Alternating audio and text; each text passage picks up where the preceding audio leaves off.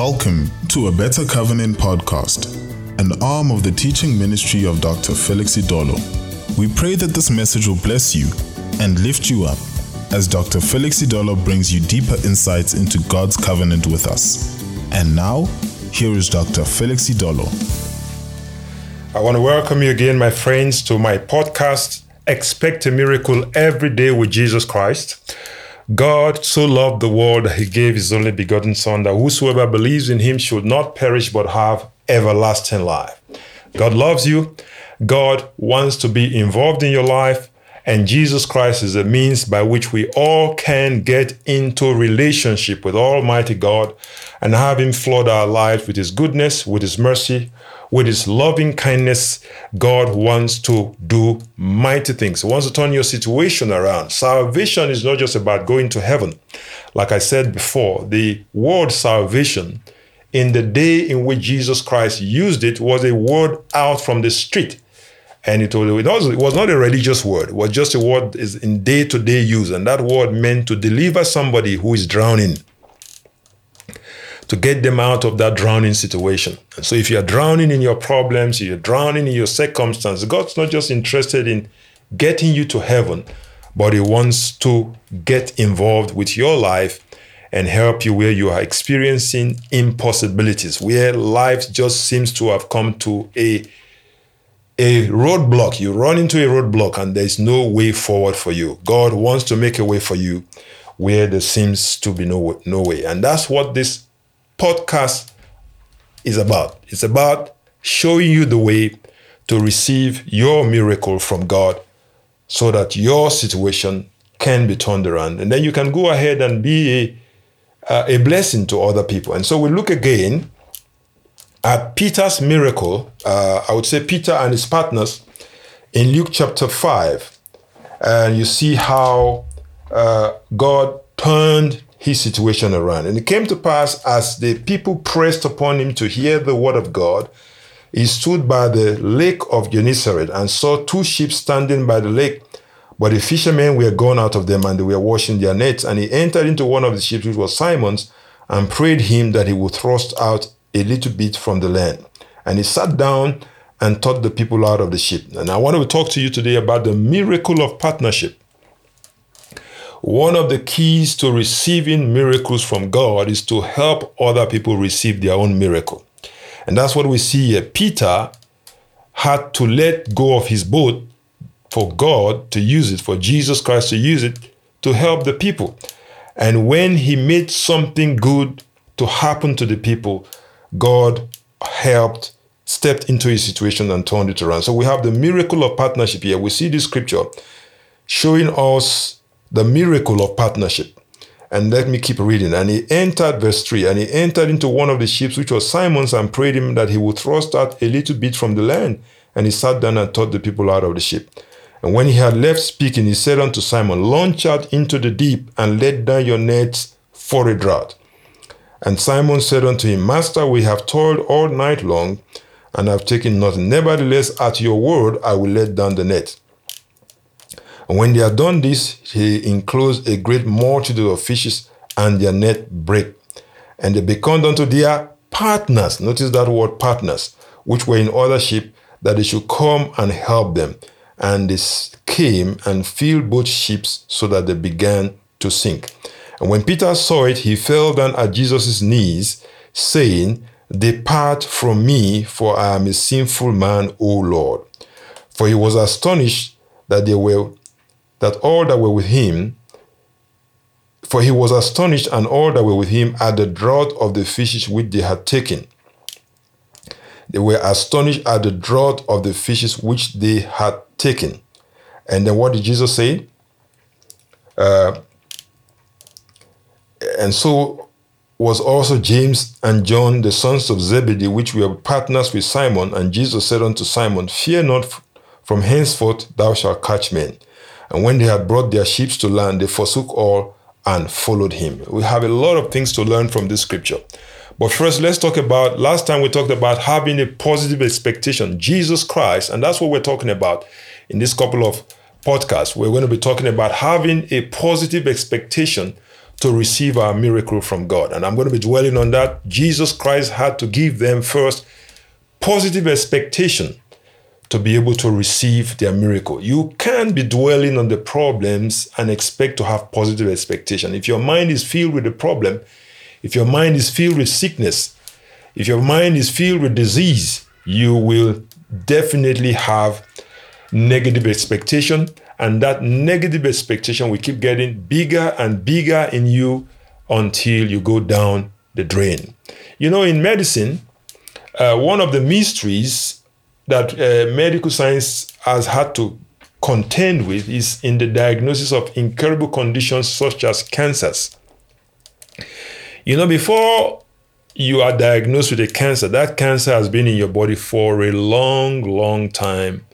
But scientists wonder that why is it that the mom, from the moment we tell this man that he's got an incurable cancer in his body, from that moment the speed of the growth of that cancer just seems to just it just gets out of control. It just starts growing much more faster than it was before the diagnosis was given to that man. And scientists have always wondered what is the reason for this. Why is that the moment the man gets the news that he's got an incurable condition, it, something happens and the growth of this thing just becomes exponential.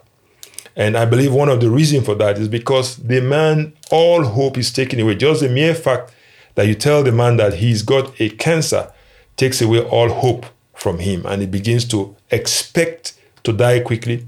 He begins to have more and more of a negative expectation he begins to dwell on his, his, his mind begins to dwell on that negative diagnosis and it grows bigger and bigger and bigger on his mind and just uh, that allows the that cancerous cells uh, that cancerous condition to just get out of control in terms of growth. I believe that's the reason. I don't have any scientific reason to scientific evidence for that, but from the Bible, just listening to the Bible, just reading the Bible, I believe that's the reason why that happens. And so the more you dwell on the negativity of your problem, the more it grows, the bigger it becomes, the bigger and more out of control your situation uh, becomes. And so you got to have positive expectation. And your positive expectation comes out from what you dwell on, what you pay attention to. And so Jesus told Peter, let down your net for a catch. He didn't just say, let down your net. He said, go back to work, but this time expect to catch something. It gave him hope. It gave him a positive expectation. But I want you to see the miracle of partnership here. Whatever you help God to make happen for other people, you place yourself in a position in a position to receive it back into your life. Peter and John helped give Jesus the use of their boats. From there, Pete, Jesus Christ preached the word to multitudes, a word of miracle, a word of healing, a word of deliverance. In other words, from their boat, Jesus Christ was able to deliver help to multitudes of people, multitudes of people. And now, Jesus Christ has entered into partnership with Peter and his company he was part of that company. They lent him their means of livelihood, which was that boat. They helped Pete, Jesus Christ to do something positive for that crowd. And the result was what? Jesus turned around and blessed them. Whatever you make happen for other people, God will make happen for you. That's one of the key to miracles to get out there and get into partnership with Almighty God in helping other people to receive their own miracle. And God will also begin to work in your life to produce miracles in your life. Whatever you make happen for other people, God will make happen for you. Now, that's just something I want you to see from this scripture the, the miracle of partnership. Many of us don't understand the power in partnership. Jesus Christ was demonstrating to Peter, James, John, and the sons of Zebedee here the power of partnership. When you get into partnership with God, when you get into partnership with Almighty God in your business, in your finances, to make good things to happen to other people, that will come back to you in the form of good things, in the form of great things, in the form of positive things. Now, we see that again in verse 7 and they beckoned unto their partners. You see, they were having also partners. And it's power in partnership. When that miracle began to happen in Peter's life, it also happened in the life of their his partners. When God worked that miracle for Peter, it wasn't just a miracle for Peter alone. His partners were part of that miracle. So whatever you make happen to other people, God will make happen for you. So let's go down to Philippians and see how this principle is at work even in the ministry of the apostle Paul. The principle or the miracle of partnership. Let's look at that in uh, Philippians chapter 4. Uh, let's start reading from verse 10. But I read, this is Paul written, writing a letter of partnership to his friends. His, uh, these people were his friends in ministry. And then he writes a letter to them. They were his friends, they were his partners in ministry. And we see Paul explaining here the principle of partnership. Those things which you both learned and received and heard and seen in me, do, and the God of peace will be with you. But I rejoice in the Lord greatly that now at last your care of me has flourished again, wherein you were also careful, but you lacked opportunity. Not that I speak in respect of want, for I learned in whatever circumstances I am in, therein to be what? Independent. For I know both how to be abased and how to abound. Everywhere in all things I am instructed both to be full and to be hungry, both to abound and to suffer need. I can do all things through Christ who strengthened me. Notwithstanding, you've done well in that you communicated with my affliction. That word communicate means to have partnership, with, to come into partnership with him. In other words, in his difficulty, they stepped into and helped him as his partners. They become they began to uh, be part is they, they became partners with him in his difficulty. They began to partner with him to help him get out of that difficult situation that he was in at that particular time in his life.